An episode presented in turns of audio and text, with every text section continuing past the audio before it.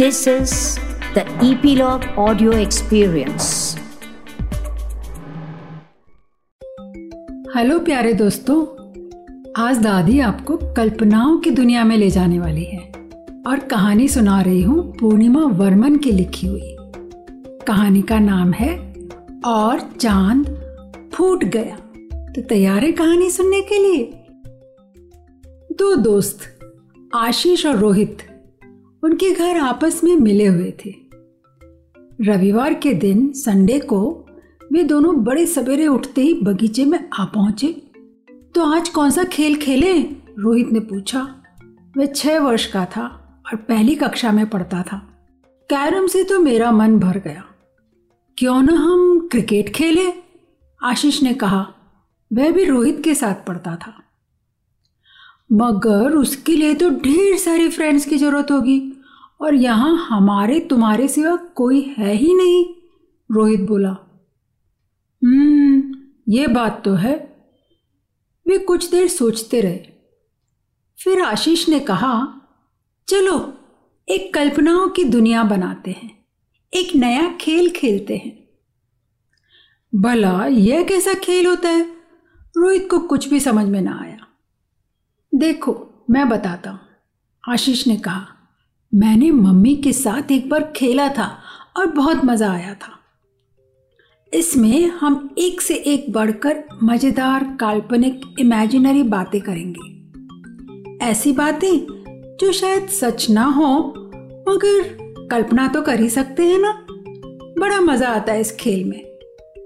कैसे होता है ये? रोहित ने पूछा। चलो मैं ही शुरू करता हूँ। यह जो सामने अशोक का पेड़ है ना, रात में बगीचे के तालाब की मछलियाँ इस पर लटक कर झूला झूल रही थी। रंग बिरंगी मछलियों से यह पेड़ ऐसा जगमगा रहा था, मानो लाल परी का राजमहल। अच्छा रोहित ने आश्चर्य से कहा और मेरे बगीचे में जो यूकेलिप्टस का पेड़ है ना, उस पर चाँद सो रहा था।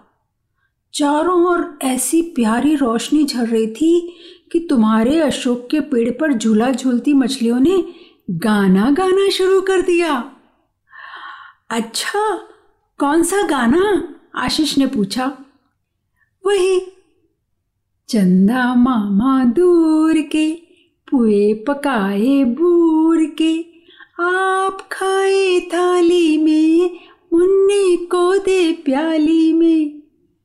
रोहित ने जवाब दिया अच्छा फिर क्या हुआ? फिर क्या होता? मछलियाँ इतने ज़ोर से गा रही थी कि चाँद की नींद ही टूट गई और वह धड़ाम से मेरी छत पर गिर गया। फिर फिर क्या था? वह तो गिरते ही टूट गया। हाय सच?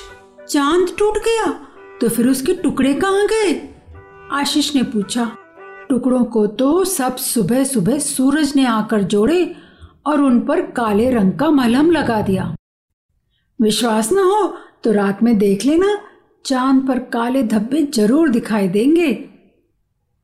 अच्छा ठीक है, मैं रात में देखने की कोशिश करूँगा, आशीष ने कहा। वह अब एक नई कल्पना सोच रहा था। हाँ याद आया, आशीष बोला। पिछले साल जब तुम्हारे पापा का ट्रांसफ़र यहाँ नहीं हुआ था तो एक दिन खूब जोरों की बारिश हुई। इतनी बारिश कि पानी बूंदों के बजाय रस्से की तरह गिर रहा था। पहले तो मैं उसमें नहाया, फिर पानी का रस्सा पकड़कर ऊपर चढ़ गया। पता है वहाँ क्या था? क्या था? रोहित ने आश्चर्य से पूछा। वहाँ धूप खिली हुई थी। धूप में नन्हे नन्हे घर थे। इंद्रधनुष के बने हुए, रेनबो के।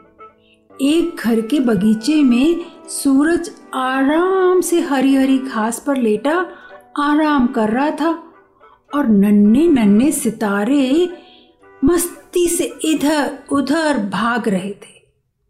आशीष ने कहा वहाँ पर आइसक्रीम के पहाड़ भी तो थे और टॉफी के खेत।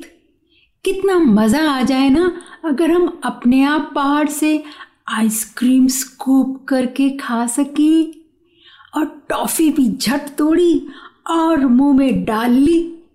रोहित ने आशीष की इमेजिनेशन में आगे जोड़ा। मुझे भी ले चलोगे आइसक्रीम और टॉफ़ी खाने? रानी दीदी ने टोक दिया। न जाने वो कब आशीष और रोहित के पास आ खड़ी हुई थी और उनकी बातें सुन रही थी। अरे दीदी, हम कोई सच बात थोड़ी कह रहे हैं? रोहित ने सफ़ाई दी। अच्छा तो तुम झूठ बोल रहे हो? रानी ने पूछा। नहीं दीदी, हम तो अपनी कल्पनाओं की दुनिया बना रहे थे। इमेजिनेशन का खेल खेल रहे हैं। ओ इस तरह से तुम अपनी क्रिएटिव इमेजिनेशन बढ़ा रहे हो। किसी का नुकसान नहीं कर रहे हो, ये बात तो है, दीदी ने कहा। वैसे अभी अभी तुम दोनों की मम्मी तुम्हें नाश्ते के लिए बुला रही थी। उन्हें लगा तुम दोनों बगीचे में खेल रहे होंगे, इसलिए मुझे भेजा। चलो, जल्दी से अपने अपने घर जाओ। यह सुनते ही आशीष और रोहित अपनी बातें भूलकर अपने अपने घर भागे। तो दोस्तों, इसके आगे की इमेजिनेशन की दुनिया क्या आप बनाना चाहोगे? हमें भी सुनाना कभी, या मम्मी पापा से शेयर करना? तो हमारे साथ जुड़ते रहने की और नई कहानियाँ सुनते रहने की सूचना आपको मिलती रहेगी ईपीलॉग मीडिया वेबसाइट पर, या आपके फेवरेट पॉडकास्ट स्ट्रीमिंग ऐप जैसे कि जियो सावन एप्पल पॉडकास्ट और स्पॉटिफाई पर। तो अपने फ्रेंड्स को भी बताना ना भूलें और हमारी कहानियाँ चुलबुली टेल्स पर सुनते रहें।